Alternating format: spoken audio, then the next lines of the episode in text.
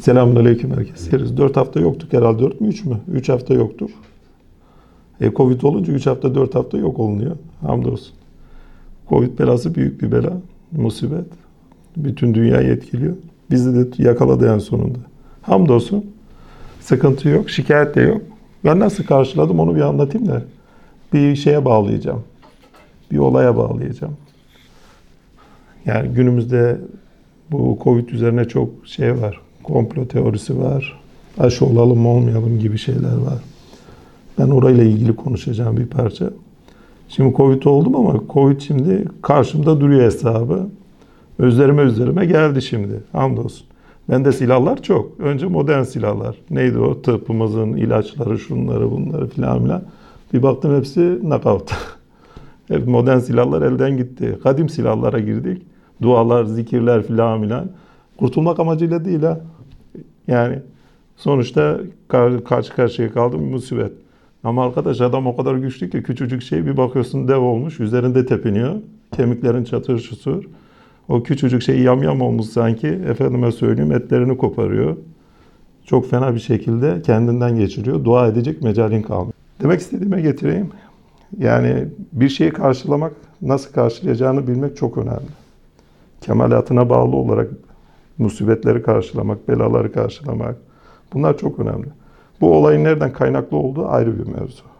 Yani laboratuvar ortamında mı oldu, siyasi bir gerekçeyle dünya devletleri tarafından mı oldu, kapitalist bir grup mu yaptı, şirket mi yaptı, ortaya koydu.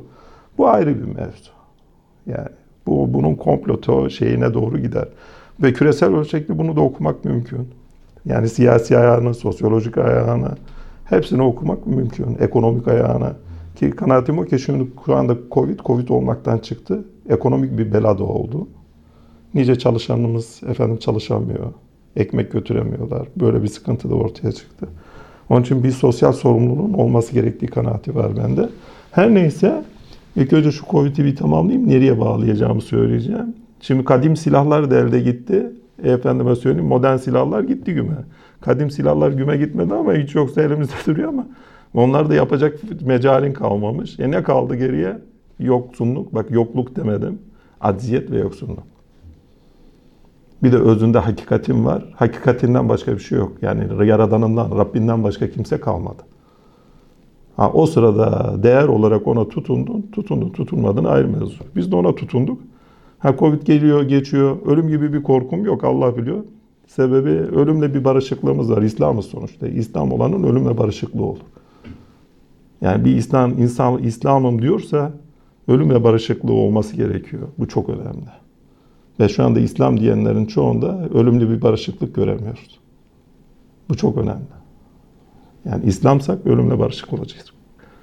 Yani bu gibi musibetler bizi bu bağlamda korkutmamalı. Hani kadim silahlar gitti, modern silahlarımız gitti dediğim şey ise efendime söyleyeyim kendisinden ölümden korktuğumuz şundan bundan dolayı değil. Gelen şeyin ne kadar efendime söyleyeyim şiddetli bir şekilde geldi. Sonuçta hakikat, aziyet ve yoksunluk. Sana kalan o. Yoksunlukta bakın yoksunluk diyorum. Çünkü niye elinden her şey alınıyor? Tamamıyla bir yoksunluk, tamamıyla bir aziyet ve o aziyetin içinde hakikate tutunuyorsun. Ve bu belanın aşılması için de tutunduğun bir şey değil, muhabbetle tutunduğun bir şey. Bunu kaçırmamak lazım. Yani hangi niyetle tutunduğun da çok önemli. Her neyse sonuç ne? Sonuç şu. Yani bu kadar belalı ve bu kadar bireysel olarak da etkileyen bir şeyin toplumsal olarak da etkileri söz konusuysa bağlayacağım iki şey.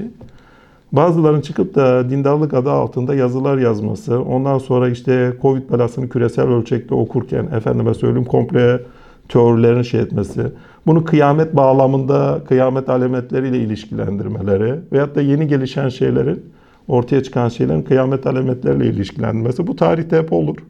Olur ama zorlamayla yeni şey söylemek arasında bir fark var.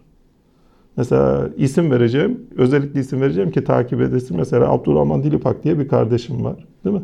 Müslüman bir kardeşimiz. Müminliğinden eminim çünkü onun için diyorum. Müslümanlığından eminiz. Hamdolsun. Samimi bir insan ama yok aşı olmayacağım, yok şu olmayacağım, bu olmayacağım vesaire gibi yazıları da var. komplo teorileriyle zorlama sözlerin yeni şey olarak söylenmediği bir gerçeğini de taşıyan bir aklı var. Yani zorlamalar hiçbir zaman yeni bir şey söylemek değil.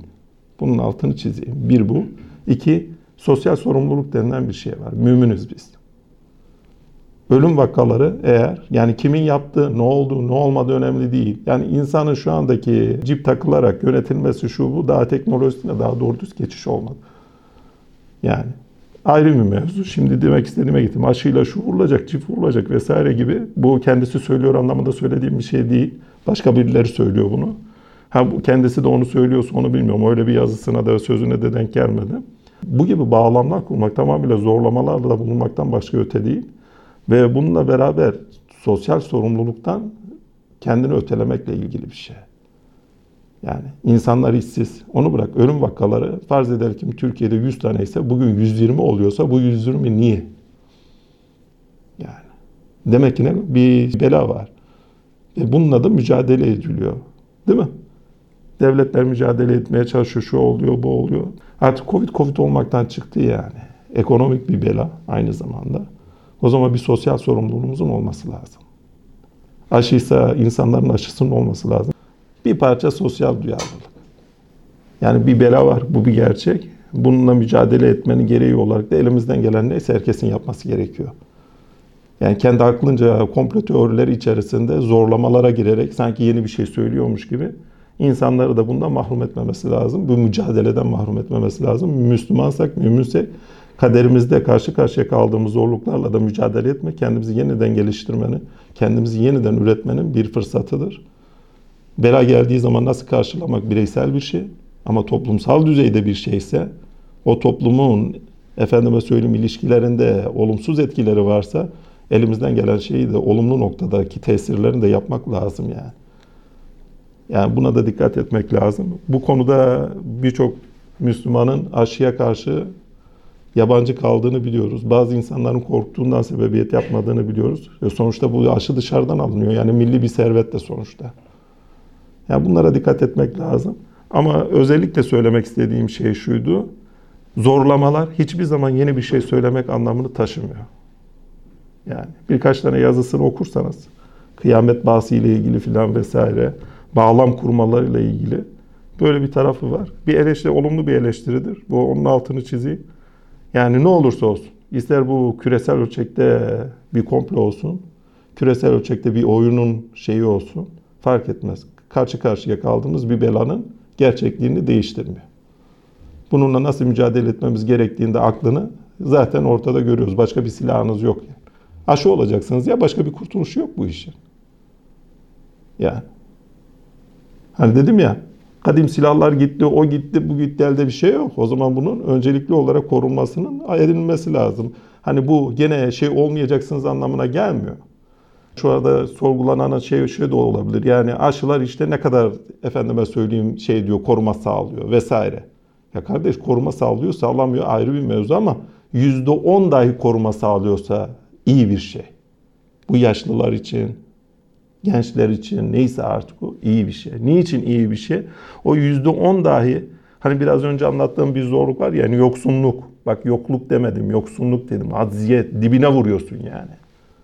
Parmağını kıvırtacak, saçını efendime söyleyeyim terini şurada pıtır pıtır dökülen bir ter varsa onu silecek hiçbir takatin kalmıyor. Yani böyle bir durumda olmak ne demek ayrı bir mevzu. Yani aziyet ve yoksunluk varsa. Bu aziyet ve yoksunluğa karşı biraz daha rahat atlatabiliyorsa kardeşlerimiz ne mutlu yani. Yani %10 bile koruma sağlıyorsa, bir antikor üretiyorsa, %20 bile üretiyorsa, yan etkisi en az olanlarını kastederek söylüyorum. %50 bile yapıyorsa, bu %60 bile olsa, illa %90 olsun diye bir şey değil bu. Gene olması gereken bir şey. Çünkü Covid, Covid olmaklığını aştı artık. Ha, verilen ilaçlar, şunlar bunlar belki iş görüyor görmüyor. İnsan bünyesine göre verilmediği için hani bünyeden bünyeye tesirleri farklıdır ilaçların.